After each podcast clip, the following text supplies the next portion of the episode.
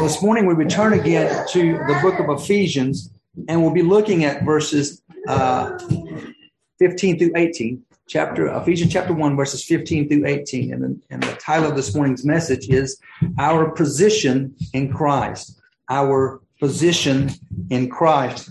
Now we've uh, wrapped up that big, large one run-on sentence in the original language there that for us uh, runs from verse verse three to verse fourteen. So that one long sentence of all that we are in Christ, really our position in Christ, our standing in Christ, what God has worked in us, the spiritual reality of God redeeming a people to Himself through the atoning work of Christ, and now positionally, we are being hidden in Christ, justified before a holy God, and the riches, the spiritual riches that are uh, then placed into our bank account.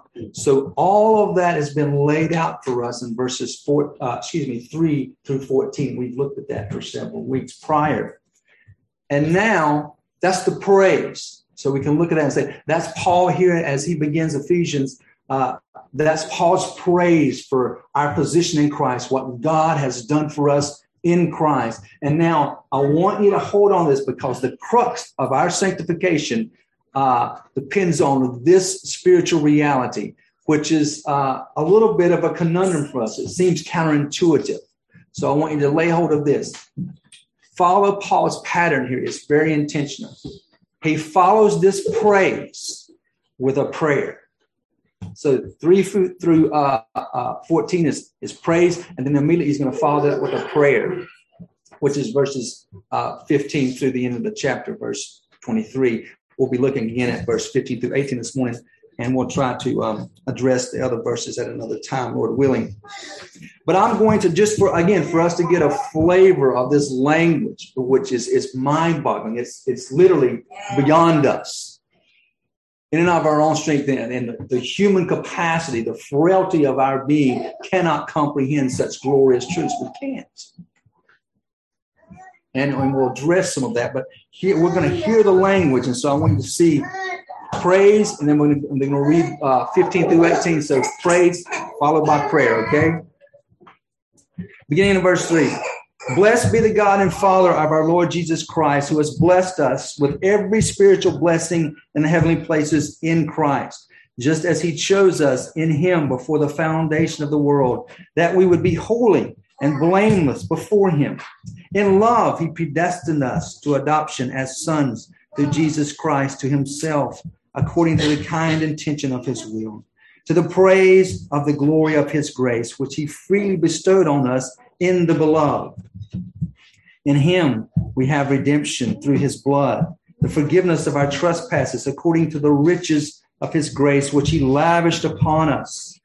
In all wisdom and insight, he made known to us the mystery of his will according to his kind intention, which he purposed in him with a view to an administration suitable to the fullness of the times. That is the summing up of all things in Christ, things in the heavens and things on the earth. In him also we have obtained an inheritance, having been predestined according to his purpose, who works all things after the counsel of his will to the end that we who were the first to hope in Christ would be to the praise of his glory. In him, you also, after listening to the message of truth, the gospel of your salvation, having also believed, you were sealed in him with the Holy Spirit of promise, who was given as a pledge of our inheritance with a view to the redemption of God's own possession, to the praise of his glory. There's the praise. Now the prayer, or part of the prayer. We'll be looking through 15 through 18.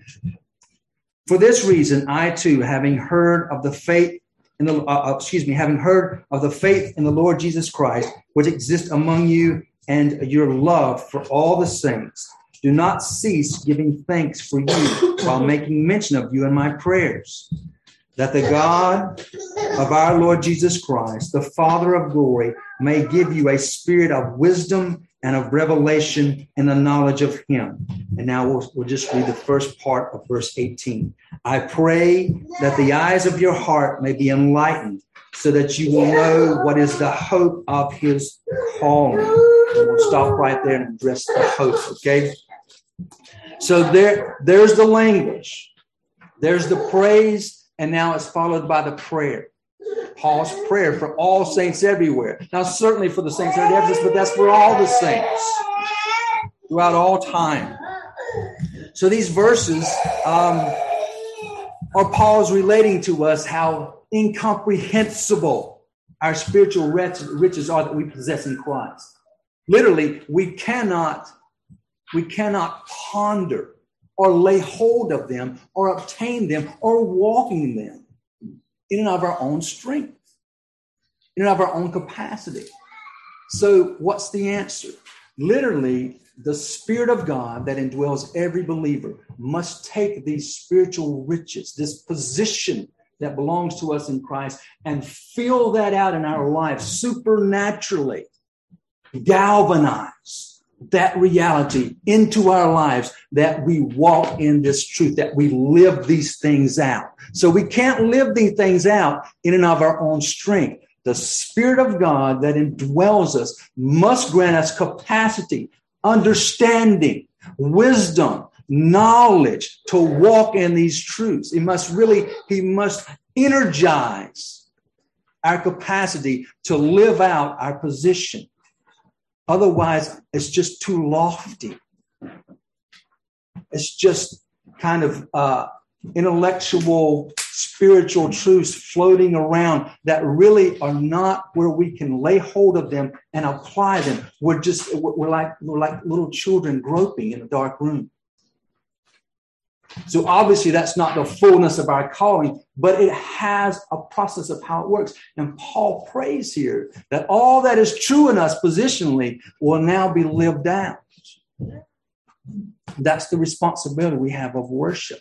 But we will not worship well just uh, plodding along in our own strength. It must be the power of God to the glory of God working out in our lives. So this truth is laid hold of in prayer. That's worship.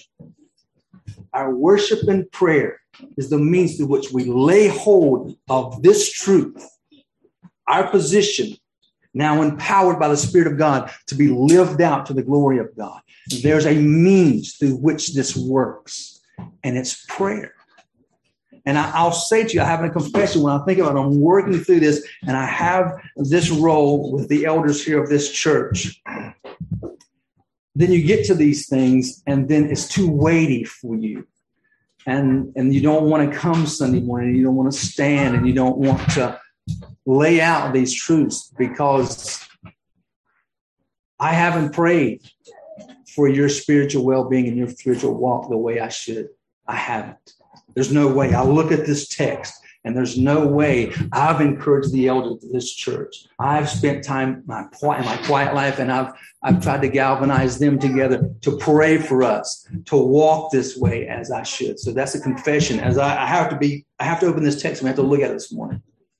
And, and it's too glorious. And that's part of what we're called to do as elders is to pray that God would do this work in the lives of our people.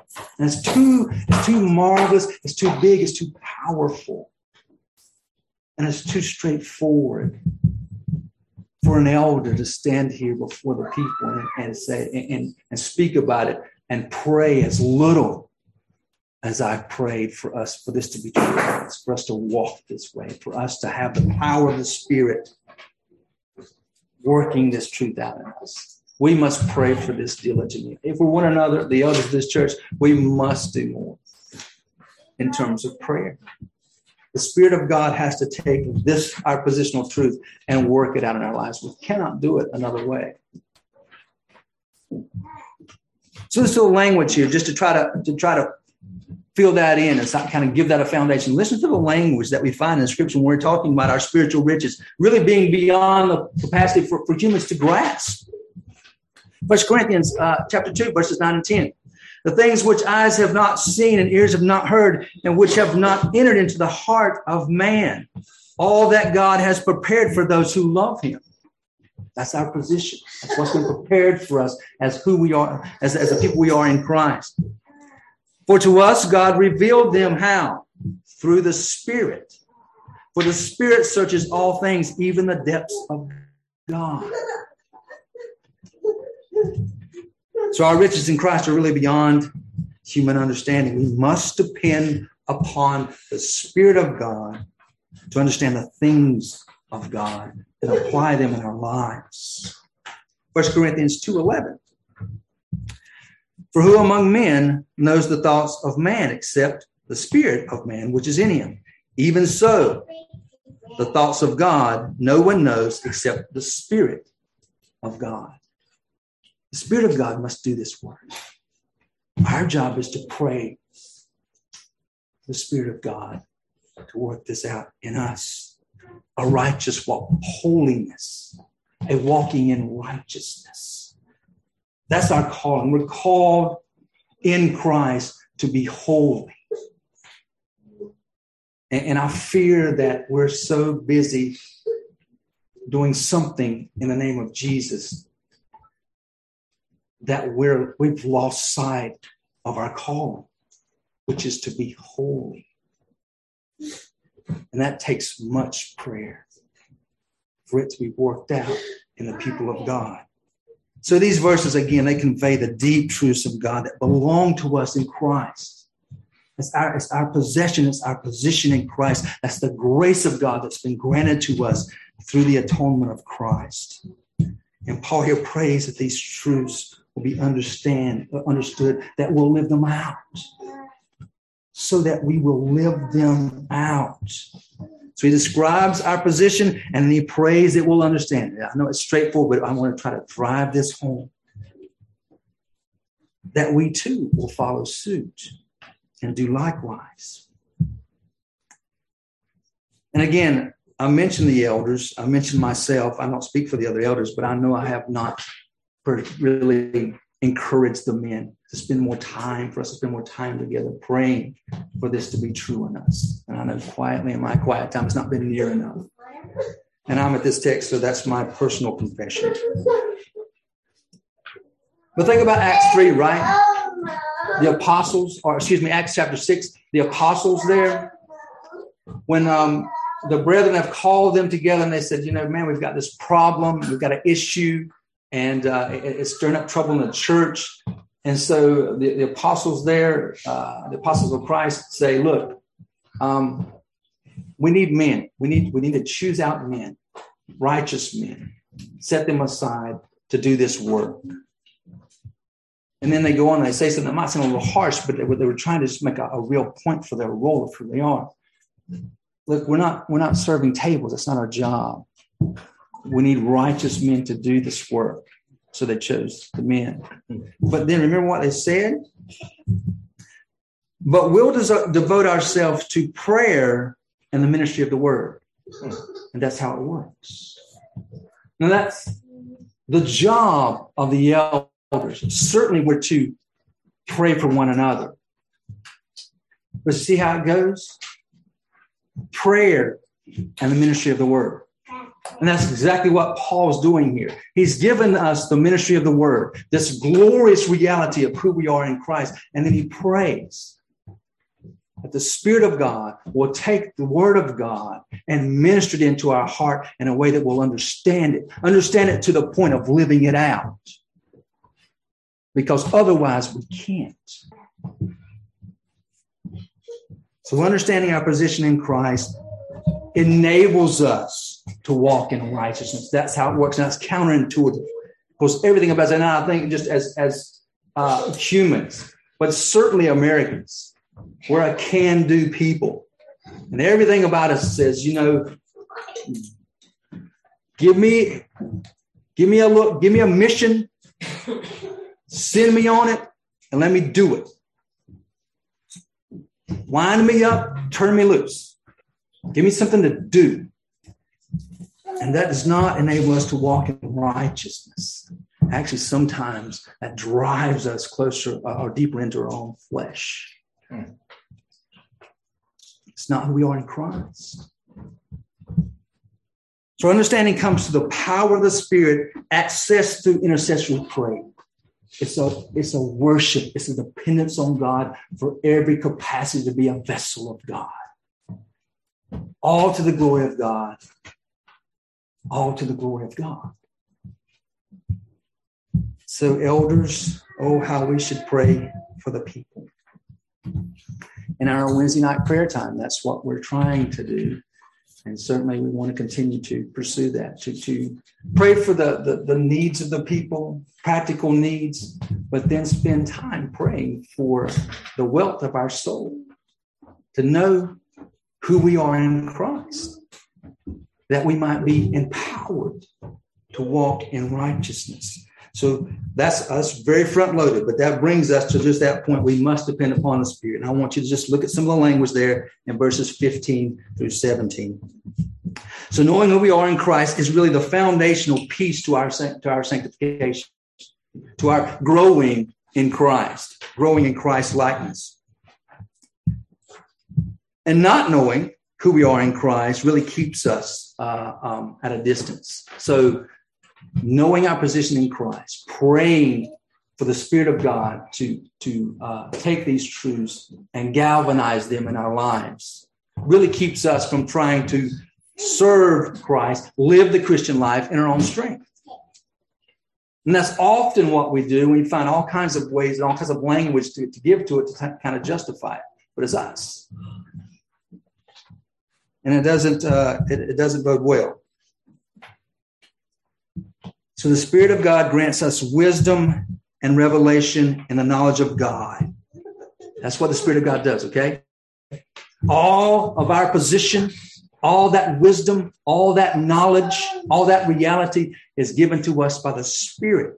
And we access that in prayer. The Spirit is equipping us to become, if you will, who we are positionally in Christ. So uh, maybe that's familiar language. Some of us have heard that?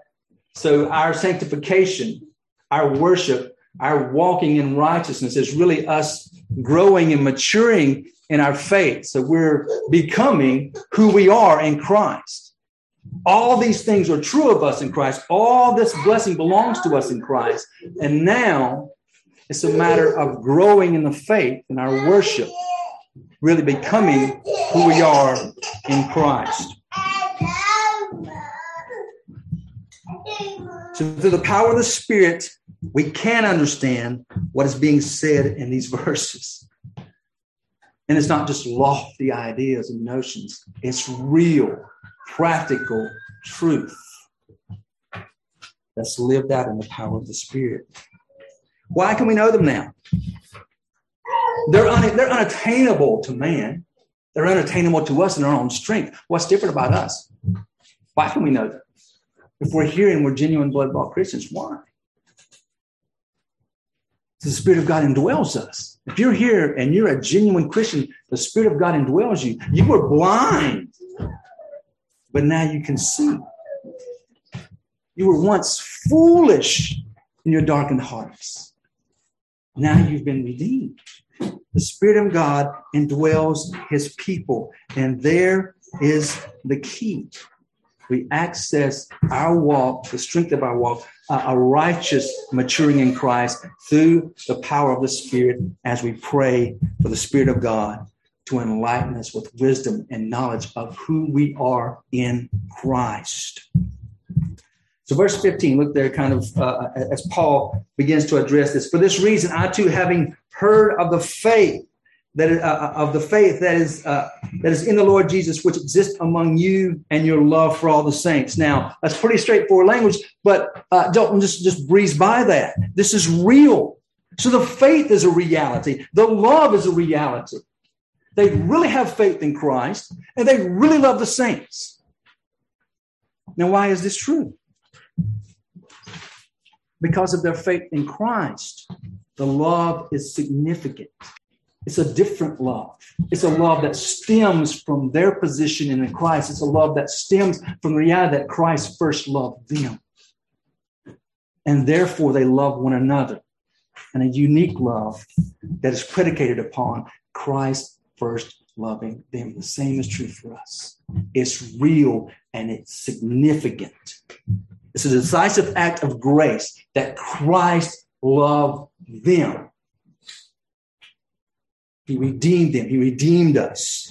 And it's a sustained attitude of faith because of his first loving us. Now we have our position in Christ. We now have faith to love one another in a way that's pleasing and honoring to God. Now, here's what we don't want to miss here. Because we just, again, we're so caught up in what does Scripture tell us to do. Well, we are being told to do something here, and Paul's telling us by way of example. We pray that God would do a work in us that we can't do on ourselves, which is walk in righteousness. The faith is real, the love is real. Living it out must be empowered by the Spirit of God. The Spirit of God brought about the real faith. The Spirit of God brought about the real love. The Spirit of God will bring about the real walking in faith that gives evidence to the glory of God to our onlooking world. So by way of application, man, well, what do we do with this? What's you know, how do we how do we just how do we kind of sort through this? Let me offer this first. Be amazed. Let that be your application this morning for verse 15. Be amazed that God set his love on you before the foundation of the world. That's some good, that's a good prayer starter right there. You go before him and say, How do I start praying about this? God, that the Spirit would grant me wisdom and knowledge of who I am in you. Well, here's a starter. You'd be amazed that he would set his love on a wretch like you before the foundation of the world. Aren't we so arrogant? Aren't we? Isn't that some of the uh, some of the greatest barriers for our for our loving one another in a way that would be evident to the world? For our courage to go out and proclaim Christ in a world, in a culture that is kind of closing in on us. Aren't we so arrogant? So preoccupied with ourselves? I know too often I am. Look at verse 16. Do not cease giving thanks. Uh, uh, excuse me. And do not cease giving thanks for you while making mention of you in my prayers. Now, there's Paul again saying, I, I, I continue to give thanks for you and I continue to pray for you. So he's giving thanks to God for what? For saving grace. We're thanking him for, hey, you did set your love on us before the foundation of the world. He's thanking them. And then he's praying. He's praying that the redeemed in Christ will understand and enter into the benefits which they have already received. Now, again, that's what seems counterintuitive to us at times. This is our position in Christ. But yet, the Spirit of God must give us capacity, spiritual wisdom to enter in to these benefits and live them out in a way of worship that honors God. They're true of us, but we can't just hold the truth and sit on it and it work its way out. There's worship here, and the worship comes through prayer. God must enable this, and it's our intimate begging that He do that He do so is really our, our role here in worship. And the time that we spend kind of patting ourselves on the back and uh, uh and um, pondering all our deep theological meanderings that we're so great at keeps us stuck in self righteousness. And the praying seems to go by the wayside, but all the lofty knowledge that we have gained, my goodness. So there's the example. There's the prayer, the thankfulness, and the praying that this would be true, an understanding of our benefits that we have already received. So, an application here in verse 16. Again, uh, this is not profound. I'm just trying to put it as straightforward as I can. Understanding the benefits that are yours in Christ is the fuel that transforms your life. It's access through prayer. You want to understand it in a way that moves you unless it's empowered by the Spirit of God, unless it's a supernatural work in your life. It'll lay on the surface, and you'll feel good about yourself with all that you know. And it'll give your life no power. You don't have the strength to live it out in and of yourself. The Spirit of God must do this. So here's an application of prayer. Pray that the understanding the benefits of for one another that are yours already positionally in Christ. Pray that understanding them will be the fuel for your spiritual walk, knowing that this is how scriptures tells us that God works in our lives. The Spirit must do it. In verse 17 then that the God of our Lord Jesus Christ, the Father of glory, may give you a spirit of wisdom and of revelation in the knowledge of Him. Wow. So knowledge matters, right? Does knowledge matter? Knowledge matters. It certainly matters. Now, the knowledge of who we are in Christ really matters. We're called to belong to Christ and to live holy. Now, that's my language. It's kind of a nutshell, but that's nonetheless true. God has called us to belong to Christ in Christ and his atoning work on our behalf. We belong to him. We're slaves to Christ. Our life is not our own. And then we're commanded to walk in holiness and enabled by the Spirit to do so. Our role in worship is to plead that that will be true. So we can't work this up in our own power. That's something that we cannot do. So as the as the Spirit applies the knowledge of who we are in Christ, our practice of holy living is encouraged and enhanced. The Spirit helps us understand that we are one with God in Christ. We know that. Intellectually, we know that. Theologically, we know that. Experientially, at some surface level, we know that. The Spirit of God puts that into a lifestyle of worship. He sets that in gear. He he turns the ignition on and puts the puts that in gear in our Christian life as it moves forward, empowered by God.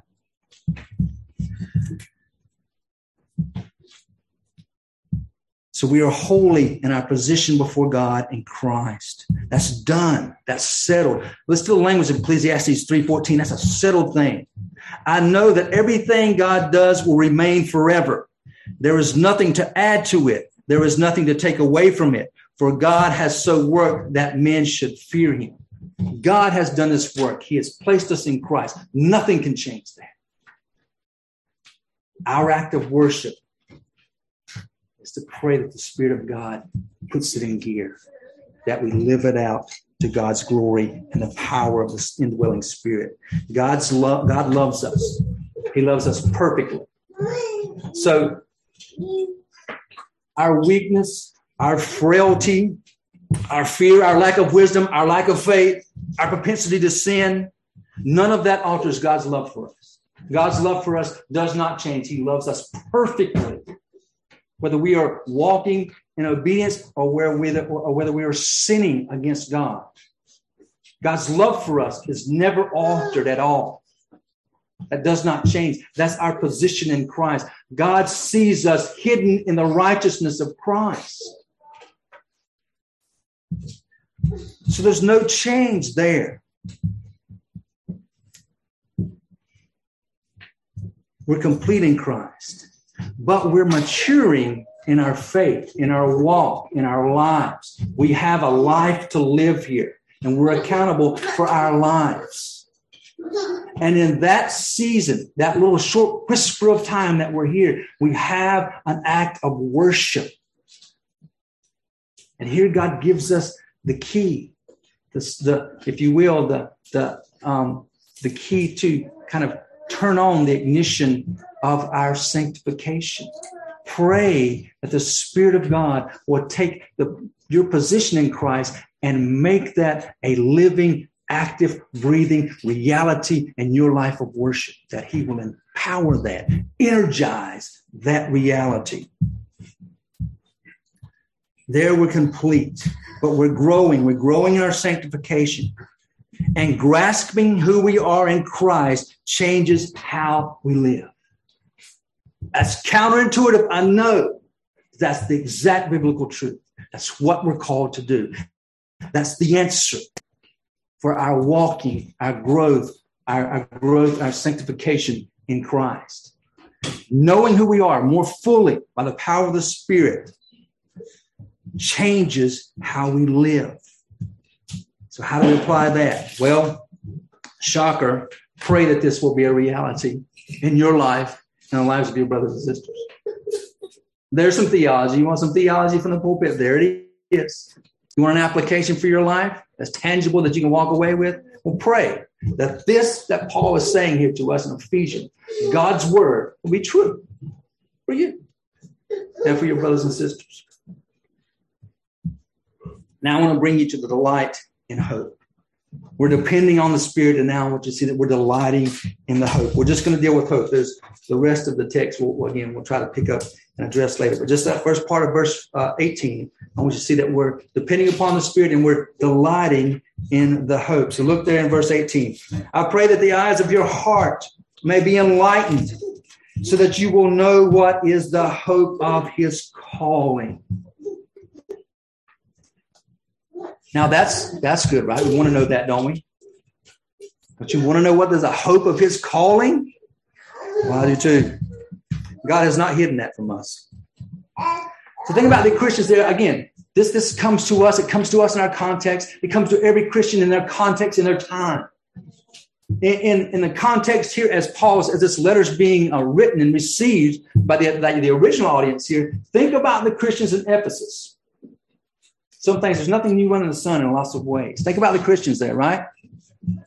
So here's this small kind of marginalized um, band of believers there in Ephesus. They're a minority, right? It's a big city. And the goddess Diana is top of the heap, right? Remember, we, we worked through Acts not too long ago. So all of the filth and sin and wickedness that just erodes a culture out from under itself. All the perversity, all the scars, all the filth. These marginalized Christians are living in this perverse, dark culture. They're bringing up their children in this perverse, dark culture. Some of their family members are probably worshippers of the goddess Diana. They may be deeply involved with all the trimmings that go on to that. And again, we don't want to uh, get too graphic here. We, we study some of that so we know how perverse some of that was. their friends may have dropped them like a bad habit once they became followers of Christ. Amen. Somebody, their family members may have turned their backs on them. But here they are, this little band of worshipers, worshiping God, living the Christian life as a marginalized minority in a very perverse culture. Does that ring a bell anymore? We too live in an ever increasing dark culture. And again, um, you are becoming the ones with a bullseye on your back for your Christian profession. You are the ones that are spewing out hate speech according to the culture. You are the ones that are the problem according to the cultures. You are the ones that need to be dealt with according to the culture, an ever increasing way. It's nothing new under the sun. But we certainly need to understand what is the hope of our calling. And here I want to say this is where kind of the rubber meets the road, and we need to learn the lesson because I fear this is where where ships passing in the night when it comes to Scripture.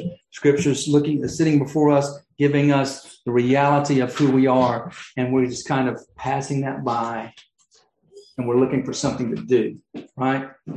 I'm not saying it's just cultural, but we are famous for that in our culture. We're, we're, we do, we do stuff. So it's, you know, give me a program, give me a conference, give me a curriculum, give me something to do. And a lot of times, if we're honest, a lot of times this wanting to do is really a way for us to kind of, um, how do I say it gently? Um, kind of to appease ourselves a bit. It's those felt needs, right? Give me something to do. And, and in those things we like to do always have to do with uh, kind of massaging those felt needs that we have. And it just feels good. But it has nothing to do so often with walking in righteousness. We're so busy about doing stuff that gives us no capacity, grants us no capacity, gives us no power, enablement to walk in righteousness. Give us something practical to do. Right? Well, here's what we need. We need what we need is a spirit of knowledge and revelation in Christ. You need to know God. That's what you need. You need to know God. You need to know the hope to which He has called you in Christ. That's what you need to know. Only the Spirit of God can help you know that, enable you to know that, grant you the capacity to know that the way you need to know that. But the text tells you and I, we need to know that. Right where you are, right in the context that God's called you, right in the circumstances God's placed you in, right around the people that God's, that God's, that God's engaged you with, friends, family, uh, uh, otherwise. Right there, you need to know God in the position that he has granted you in Christ. You need to know him in wisdom and knowledge to the fullest degree. That's what you need. That's what you need. That has nothing to do with your felt needs and everything to do with your identity in Christ. Mm-hmm. That's what you need.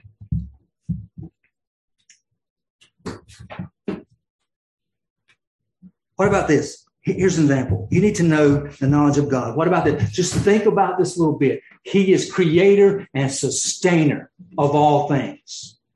What about that? Now, that's just scratching the surface of who God is. What about if you just knew that? I mean, really knew that. That fear? That lack of courage? Knowing God as creator and sustainer of all things, that'll help. That doubt, that preoccupation with all the trinkets of this world, just knowing Him as creator and sustainer of all things That'll help. That'll put your priorities in order. He's that. He's more than we can fathom. But just let me say a few things. He is also gracious. He's gracious. He understands your needs. He understands your needs better than you think you understand. He understands them so well, he can explain to you that what you think you need is not really what you need, but he knows what you need. He knows your needs. The creator and sustainer of the universe knows your needs, and he's gracious. He's gracious. He's happy to shower you with spiritual blessings. He's happy to do so. He's slow to anger. Amen, somebody. Just this morning, praise God, he's slow to anger towards me. And you, if you are hearing in Christ, and he's abundantly abounding and so much more in the fullness of his infinite character and he lavishes his grace upon you and he says to us in his word you pray that you really know what your position is in christ that you will walk in righteousness and that you will live out life, your life in Christ in holiness and that you will be a vessel of, of his worth and that you will be a carrier of his gospel and that you will be a reflection of his glory. So, what's an application here in verse 18? Okay, stay with me. It's been, I don't want to get all over the place here, all right? Just going in so many directions. So, stay with me, all right? Here we go. Application pray. Pray that the Spirit of God would enlighten your hearts and minds with the knowledge of the benefits of being in Christ. Pray that spiritual truth that God has instructed you to pray in His Word. Knowing Christ, knowing Him, so that you would embrace those truths and live in light of those truths. You pray. The Spirit of God would enlighten your capacity to know who you are in Christ and live in light of that is that profound? Is that lofty? Is that somewhere mysterious and mystic? It doesn't need to be. You pray exactly that and leave the spiritual work up to God and praise Him for His work in your life. Now, hope here. Wow, because for us, you know, that kind of it's a little it's a little tricky word. You know, it's um wow, hope. I'm hoping this will happen. There's a little uncertainty attached to hope in our language, not in the New Testament. Okay, so we're talking about delighting in hope. Hope defined as we understand in the New Testament. In the New Testament, hope does not express uncertainty at all.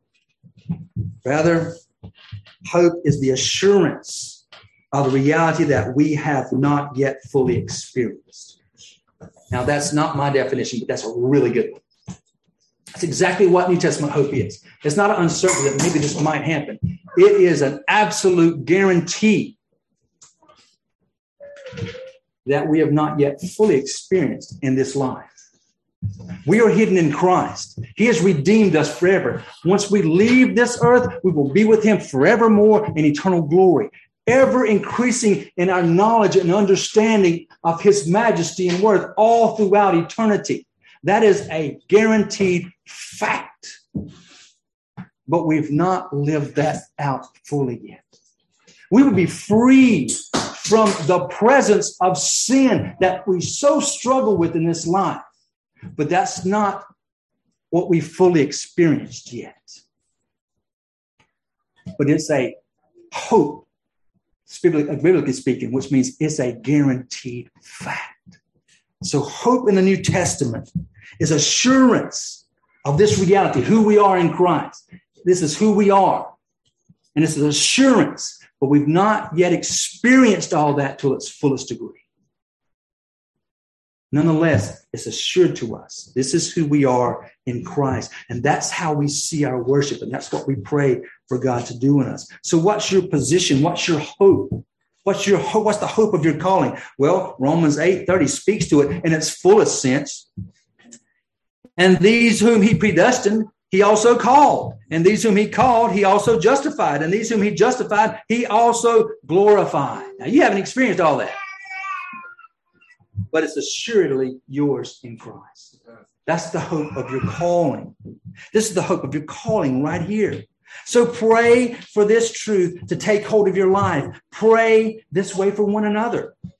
Application here in verse 18. It comes by way of a question. So let me ask a question. Are the blessings that God has provided for you in Jesus saturating your mind and nurturing your soul? They should be. God intends for them to be. How does that work? Will you pray that who you are in Christ will energize your sanctification? That this would be true of you. That all these blessings that He has provided you, the blessing, the riches of who you are in Christ, the spiritual riches that belong to you in Christ will saturate your mind and nurture your soul. And there you will be fueled to walk in righteousness. There you'll be fueled to live in holiness. And you'll be preoccupied with what you need to do to satisfy your felt needs.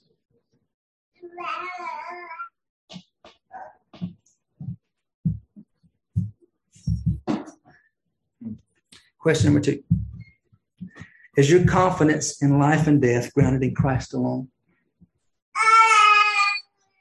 If you were in Christ, then that is assuredly true of you. They are. In life and death, your confidence is in Christ alone. Christ has taken our place of judgment.